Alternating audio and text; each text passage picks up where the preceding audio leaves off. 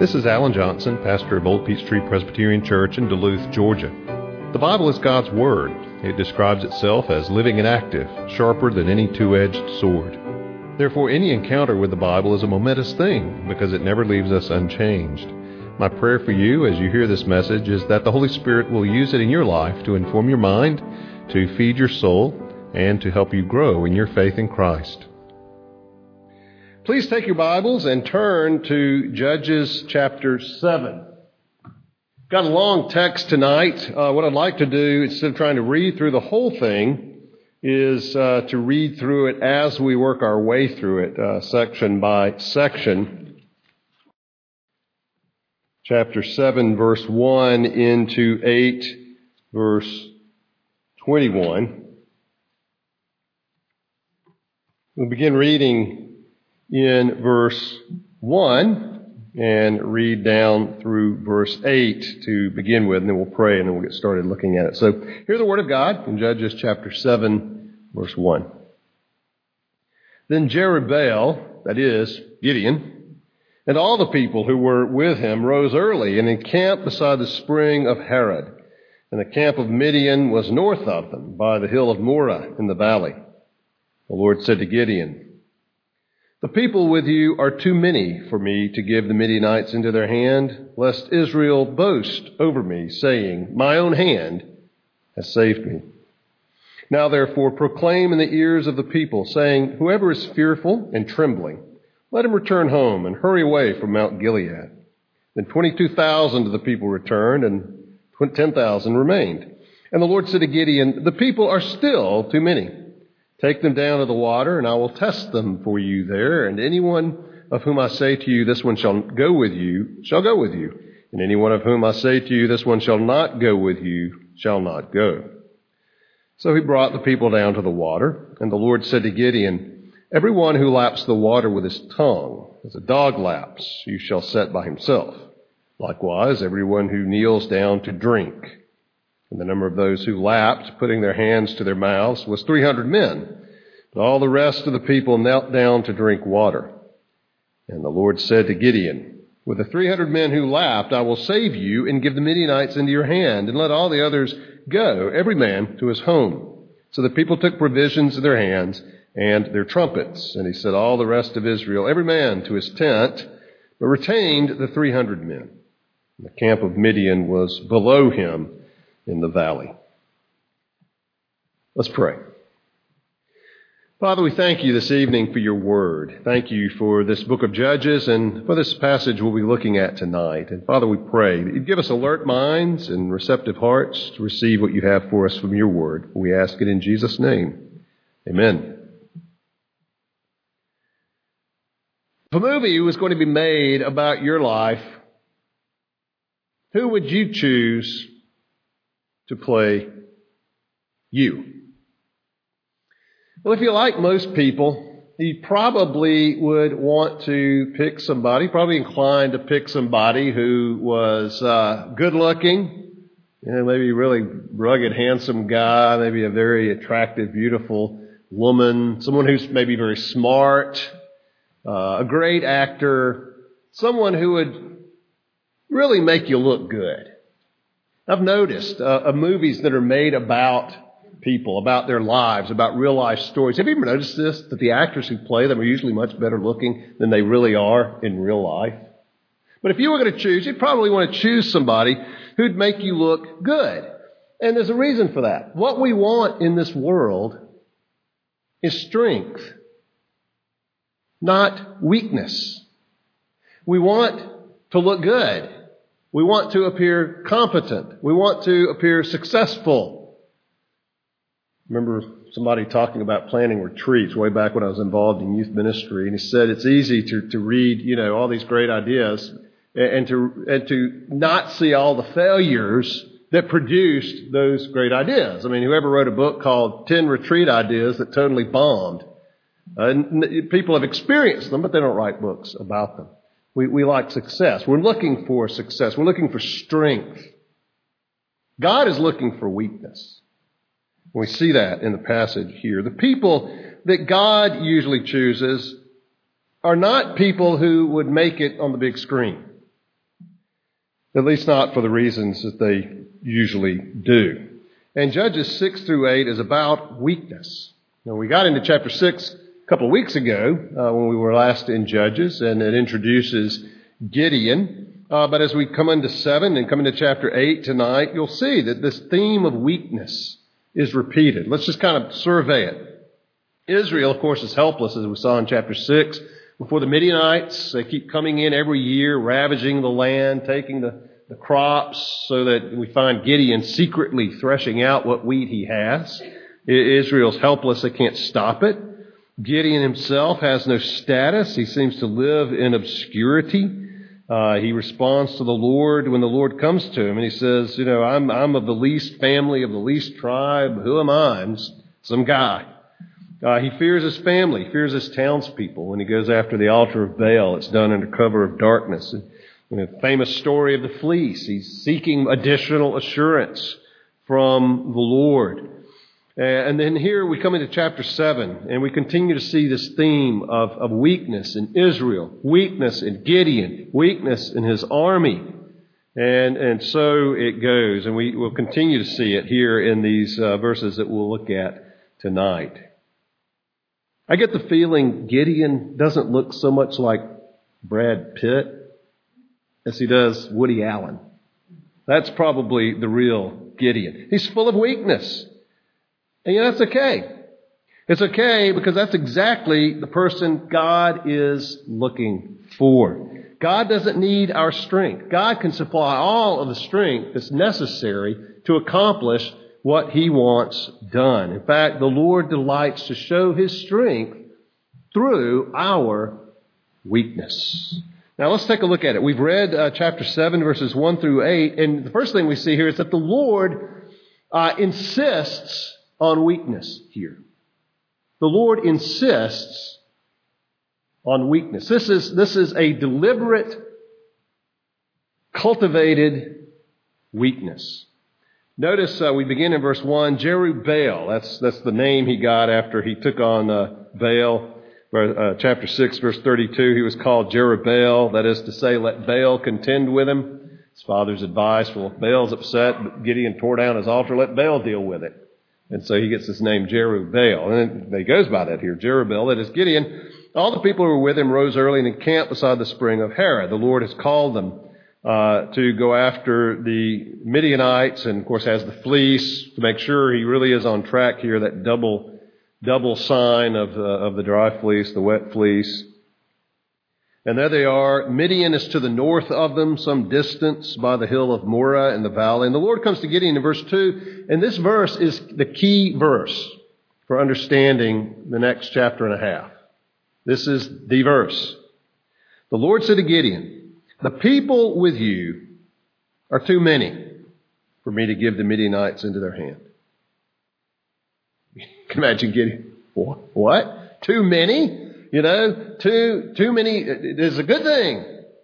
that We want to be overpowering. We want to be overwhelming. Uh, 30,000 men. That's too many? The Lord says, you got too many people, Gideon, for me to give you a victory. Uh, humanly speaking, makes no sense whatsoever. Why does the Lord say that? Well, he, he explains it. There are too many for me to give the Midianites into their hand, lest Israel boast over me, saying, My own hand has saved me.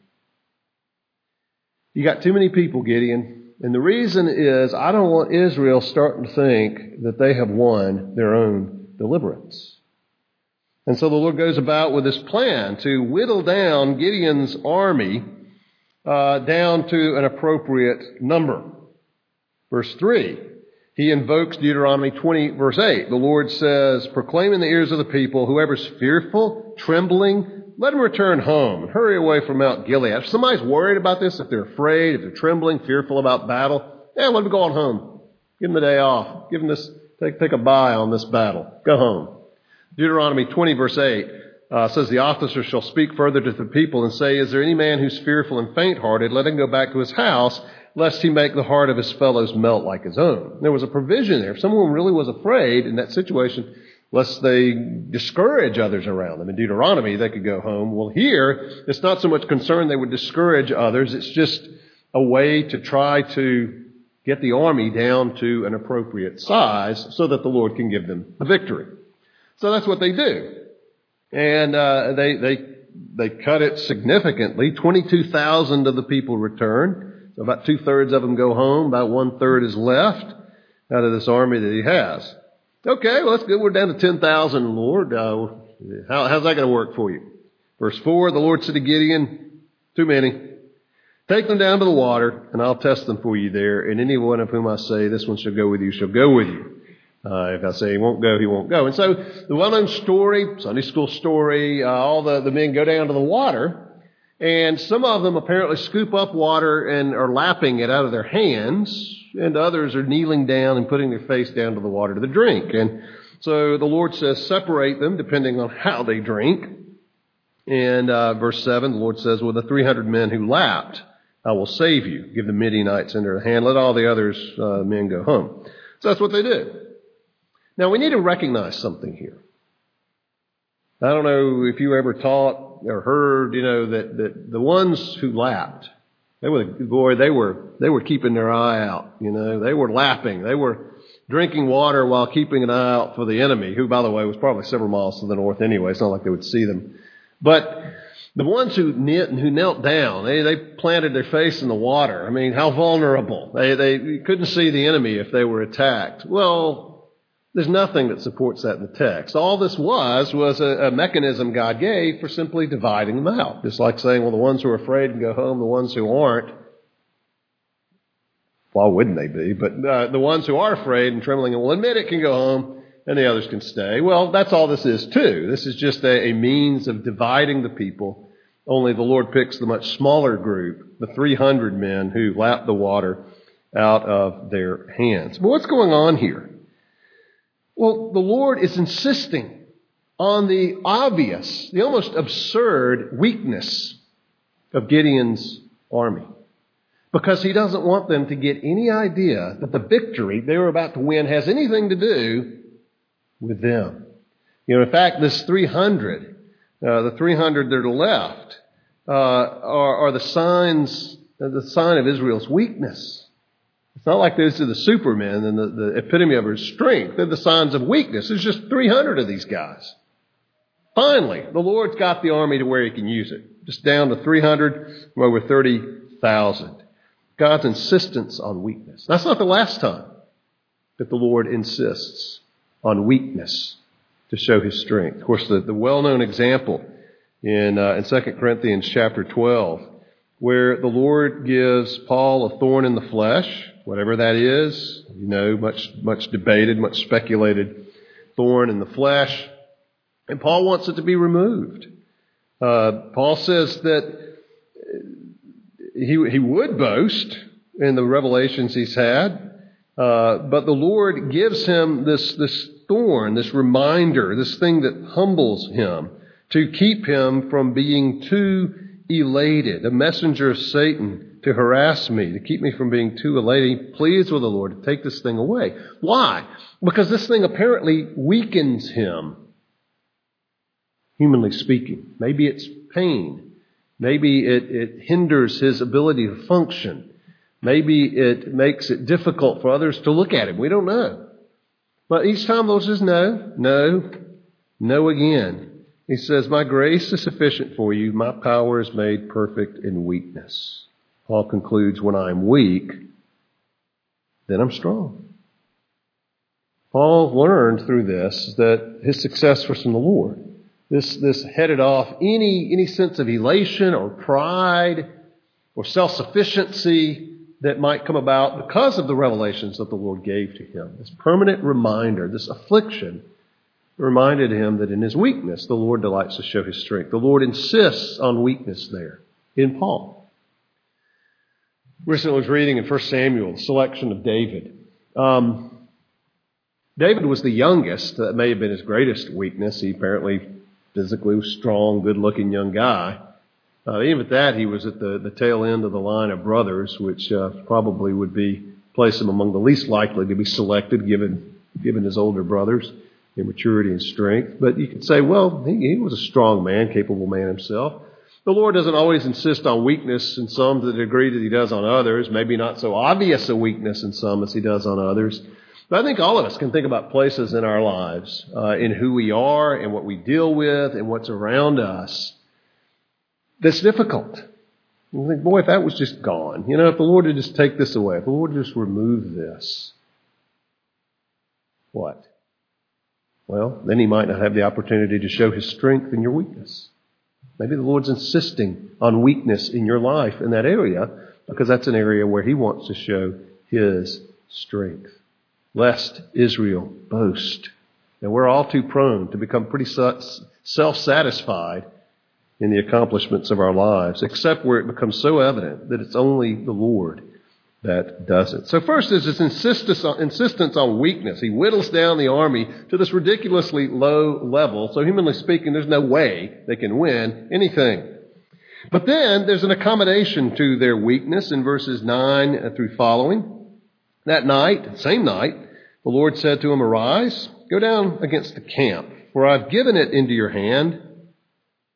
But if you're afraid to go down, go down to the camp with Purah, your servant, and you shall hear what they say, and afterwards your hands shall be strengthened to go down against the camp. So you can arise, you can go after them. I've given them to your hands. However, Gideon, if you're worried about this, you're afraid, you're concerned, uh, just go down, take Purah, your servant, go down and hear what they say, and that will encourage you. Middle of verse 11. Then he went down with Purah his servant to the outposts. Of course he did. the, the outposts of the armed men who were in the camp. Who wouldn't? And the Midianites and the Amalekites and all the people of the east lay along the valley like locusts in abundance. What do they see? They see a vast army, like a swarm of locusts. Gideon's starting to think, what did we do with my army now? 300 men. You know, was this really God or was this indigestion? I don't know. Uh, what's going on? As he sees this vast army, like locusts in abundance. Verse 12, and their camels were without number, as the sand that is on the seashore in abundance. When Gideon came, behold, a man was telling a dream to his comrade, and he said, Behold, I dreamed a dream, and behold, a cake of barley bread tumbled into the camp of Midian and came to the tent and struck it so that it fell and turned upside down so that the tent lay flat. And his comrade answered, Well, obviously, this is no other than the sword of Gideon, the son of Joash, a man of Israel. God has given into his hand Midian and all the camp. Well, that's all, all Gideon needed to hear. As soon as Gideon heard the telling of the dream and its interpretation, he worshiped. When he heard this man, this this vision, you know, that's fairly obscure. And the guy says, "Well, of course, that's that's Gideon. You know, we're we're doomed." Gideon just worships God. He's just so amazed, no doubt terrified by the sight of that vast army. He hears this guy say this and he worships God. And he returned to the camp of Israel and said, Arise, for the Lord has given the host of Midian into your hand. And he divided the 300 men into three companies and put trumpets into the hands of all of them and empty jars with torches inside the jars. And he said to them, Look at me, do likewise. When I come to the outskirts of the camp, do as I do. When I blow the trumpet, I and all who are with me, then blow the trumpets also on every side of the camp and shout for the Lord and for Gideon. That's what they do. Verse 19 Gideon and the hundred men who were with him came to the outskirts of the camp at the beginning of the middle watch, when they just set the watch. And they blew the trumpets and smashed the jars that were in their hands. And the three companies blew the trumpets and broke the jars. They held in their hands the torches and in their right hands the trumpets to blow. And they cried out, A sword for the Lord and for Gideon. Every man stood in his place around the camp, and all the army, that locust like for number army, all the army ran. They cried out and fled. When they blew the 300 trumpets, the Lord set every man's sword against his comrade and against all the army. And the army fled as far as Beth Shittah towards Zererah, as far as the border of Abel Meholah by Tabbath. And the men of Israel called out from Naphtali and from Asher, from all Manasseh, and they pursued after Midian. Then they call in reinforcements once the rout was on to continue the pursuit, to chase them, to run after them. The Lord insisted on weakness. But he also knew the weakness of his servant Gideon and his uh, already demonstrated need for reassurance that the Lord really was in this. Because the Lord knew that Gideon knew this was insanity unless the Lord worked. And so he does assure him uh, by enabling him, to hear this conversation that obviously encouraged his heart uh, that he was able to go into action. And yes, they acted, but the whole thing was a ruse. You know, they, they, they sounded the trumpets, they produced these torches so suddenly by breaking the pots that the Midianite army and the Amalekites were just thrown into confusion. They thought they were under some massive attack and they began to run and they began to attack each other in the confusion. And uh, they eventually flee. And that's when they actually call out reinforcements from the other tribes to come and to join in the pursuit and win this, this great victory. Well, it goes on. Gideon sent messengers throughout all the hill country of Ephraim, saying, Come down against the Midianites, capture the waters against them as far as Beth Barah, also the Jordan. So all the men of Ephraim were called out. They captured the waters as far as Beth Barah and also the Jordan. They captured the two princes of Midian, Oreb and Zeeb. Killed Oreb at the rock of Oreb, and Zeeb they killed at the winepress of Zeeb. And then they pursued Midian, and they brought the heads of Oreb and Zeeb to Gideon across the Jordan. So the Lord insists on this weakness so that the glory is His, and it's demonstrated in, in, in Gideon's with that assurance worshiping God. And then the Lord uh, gives them this, this great victory. However, even as the Lord insists on this weakness, simply because we're human, simply because we're sinners, oftentimes we aggravate the weakness by our sin, by our short sightedness. And we unfortunately see that happen in chapter 8, verses 1 through 21. The Lord insists on weakness. He accommodates the weakness in Gideon.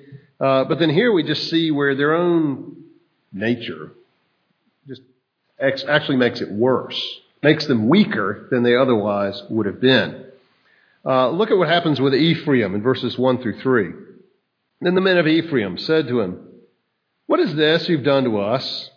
not to call us when you went to fight with Midian. And they accused him fiercely. They were insulted that he didn't get them there first. Now, they get called in a little bit later. All the men of Ephraim were called, verse 24. They said, well, what gives? You, you, didn't, you didn't come to us first to get us in on this to start with. Well, Gideon kind of shows a little bit of weakness here, or maybe it's diplomacy, maybe it's tact, maybe it's just weakness. Verse 2, what have I done in comparison with you? Ephraim. Is not the gleaning of the grapes of Ephraim better than the whole grape harvest of Abiezer? Remember, that's where he's from, Abiezer. Isn't just the final, what's left behind after the harvest is over in Ephraim? Isn't that, isn't that vaster? Isn't the whole harvest? You know, he's kind of buttering them up a little bit. He's, he's shrewd. It's, it's a good proverb. God has given into your hands the princes of Midian, Oreb and Zeeb. What have I been able to do in comparison with you? And their anger against him subsided when he said this. Uh, he could have just stood him down. Look, God didn't invite you to this party. But he doesn't. He's very diplomatic, very tactful, very Woody Allen like. Well, then they have this whole situation that develops in the rest of the chapter with Succoth and Penuel. Gideon came to the Jordan and crossed over. Remember, they're pursuing. He and the 300 men who were with him, exhausted yet pursuing. So he said to the men of Succoth, Please give loaves of bread to the people who follow me, for they're exhausted, and I'm pursuing after Zebah and Zalmunna, the kings of Midian. And the officials of Succoth said, Are the hands of Zebah and Zalmunna already in your hand, that we should give bread to your army? So Gideon said, Well then, when the Lord has given Zebah and Zalmunna into my hand, I'll flail your flesh with the thorns of the wilderness and with briars. Now, what they're asking is, well, you know, what if you fail? What if we help you and you fail and they come after us? Maybe they're being prudent. Maybe they're being spineless. Sometimes it can be difficult to tell the difference. Gideon obviously didn't think too much of their prudence. And he continues, verse 8, from there he went up to Penuel and spoke to them in the same way. The men of Penuel answered him as the men of Succoth had answered. And he said to the men of Penuel, When I come down again in peace, I'll break down this tower. So they're put in a position. They have to choose who they think is going to come to power, who who's going to win before it happens. And again, they, they respond the way, uh, the way the earlier group did, is kind of this sort of, well, you know, until you have them in hand, we're not willing to take the risk. And uh, Gideon expresses his displeasure. Well, verse 10 Zebah, Zalmunna were in Karkor with their army, about 15,000 men, all who were left of the army of the people of the east, where there had fallen 120,000 men who drew the sword. So you can do the math there. Obviously, the 300 were barely outnumbered. And Gideon went up by the way of the tent dwellers east of Nobah and Jogbehah and answered the, uh, attacked the army, for the army felt secure. Zebah and Zalmunna fled, and he pursued them and captured the two kings of Midian, Zebah and Zalmunna, and he threw all the army into a panic. Then Gideon the son of Joash returned from the battle by the ascent of Heres, and he captured a young man of Succoth and questioned him. And he wrote down for him, for Gideon, the officials and elders of Succoth, 77 men. And he came to the men of Succoth and said, Behold, Zebah and Zalmunna, about whom you taunted me, saying, Are the hands of Zebah and Zalmunna already in your hand, that we should give bread to your men who are exhausted? And he took the elders of the city, he took thorns of the wilderness with and briars, and with them taught the men of Succoth a lesson. They chose poorly. And he broke down the tower of Penuel, just like he said he would, and killed the men of the city. Maybe not, uh, maybe not the thing to do, but uh, he threatened to teach them a lesson for their lack of support. Again, they were refusing to throw their lot in with him, their support in for him, and he made them pay for it. Well, finally, it wraps up, verses 18 through 20 through uh, 21. He said to Zebah and Zalmunna, "Where are the men whom you killed at Tabor?" They answered, "As you are, so were they. Every one of them resembled the son of a king." And he said, "They were my brothers, sons of my mother. As the Lord lives, if you had saved them alive, I would not kill you." So he said to Jether, his firstborn, Rise, kill them. But the young man didn't draw a sword, for he was afraid, because he was still a young man. Then Zebah and Zalmunna said, Rise yourself and fall upon us, for as the man is, so is his strength. Gideon arose and killed Zebah and Zalmunna, and he took the crescent ornaments that were on the necks of their camels, spoils of the victors. You see in Israel this, this, this devised this intentional weakness in whittling down the army. That's a good weakness. That's a weakness God put there so that his strength would be seen. But you also see just the weakness of human nature. Some would call it prudence. I think from the standpoint of judges, we're to see that as a lack of faith, a lack of willingness to support their countrymen, a lack of willingness to support the deliverer that God had raised up. Yeah, they were taking a risk. They were taking a chance. The outcome was not known, but they preferred to play it safe instead of stepping out in faith and trusting that Gideon would, in fact, capture these men. So we need to recognize that oftentimes our, our unbelief, our sin, tends to aggravate weakness. Uh, we, we, we want our weakness to be those things that God has put into our lives, not our own uh, things of our own making through our lack of faith or through sin, uh, other things that we might do that are debilitating. Although that's there too, and that's real, and the Lord knows that, and He can He can work through that. He can work in spite of that, and so we give Him the praise. As we look at this chapter, uh, they won the victory, but they won it in such a way by God's design, that the glory was His, that Israel could not take credit for what they had done, lest Israel boast over me. But you know, as we look at that, not just in terms of our life circumstances, but in a much bigger picture, we see the gospel. That God has come to us, that He has done for us what we cannot do for ourselves. Uh, it was by grace that the Lord raised up Gideon that he used him in his weakness, in Israel's weakness, the weakness of his army, to bring about this freedom, this deliverance for them. Well, it's also by grace that we have been saved through faith, and uh, certainly not by our own works, as Paul says, so that no one can boast. whether it's a salvation in this world or salvation to the world to come, we recognize that it is by God's grace and it is all to God's glory. Lest Israel boast. We're going to boast. Let us boast in the Lord. Let's pray. Our Father, we thank you for your power. Thank you, Father, for how you were able to show your strength in our weakness. And it's all the more obviously yours. Lord, we pray that as, as believers, that you would do that. Use, yes, use those strengths you've given us, Lord, but use our weaknesses. Uh, those things that we would see as, as debilitating, as, as harmful, as holding us back, uh, to show your strength in those areas. Father, we also pray that you would show your strength in us as a church. Uh, Lord, we are, are not the most numerous. We're not the biggest, the flashiest. Uh, you, Lord, we, I pray that in our weakness, you would show your strength. You would show your power so that it would be very evident, Lord, it is not, uh, that what, what good is accomplished is not of human making, not a matter of our strength or our resources or our abilities but of the power of God and all to the glory of God. And we pray it in Jesus' name. Amen.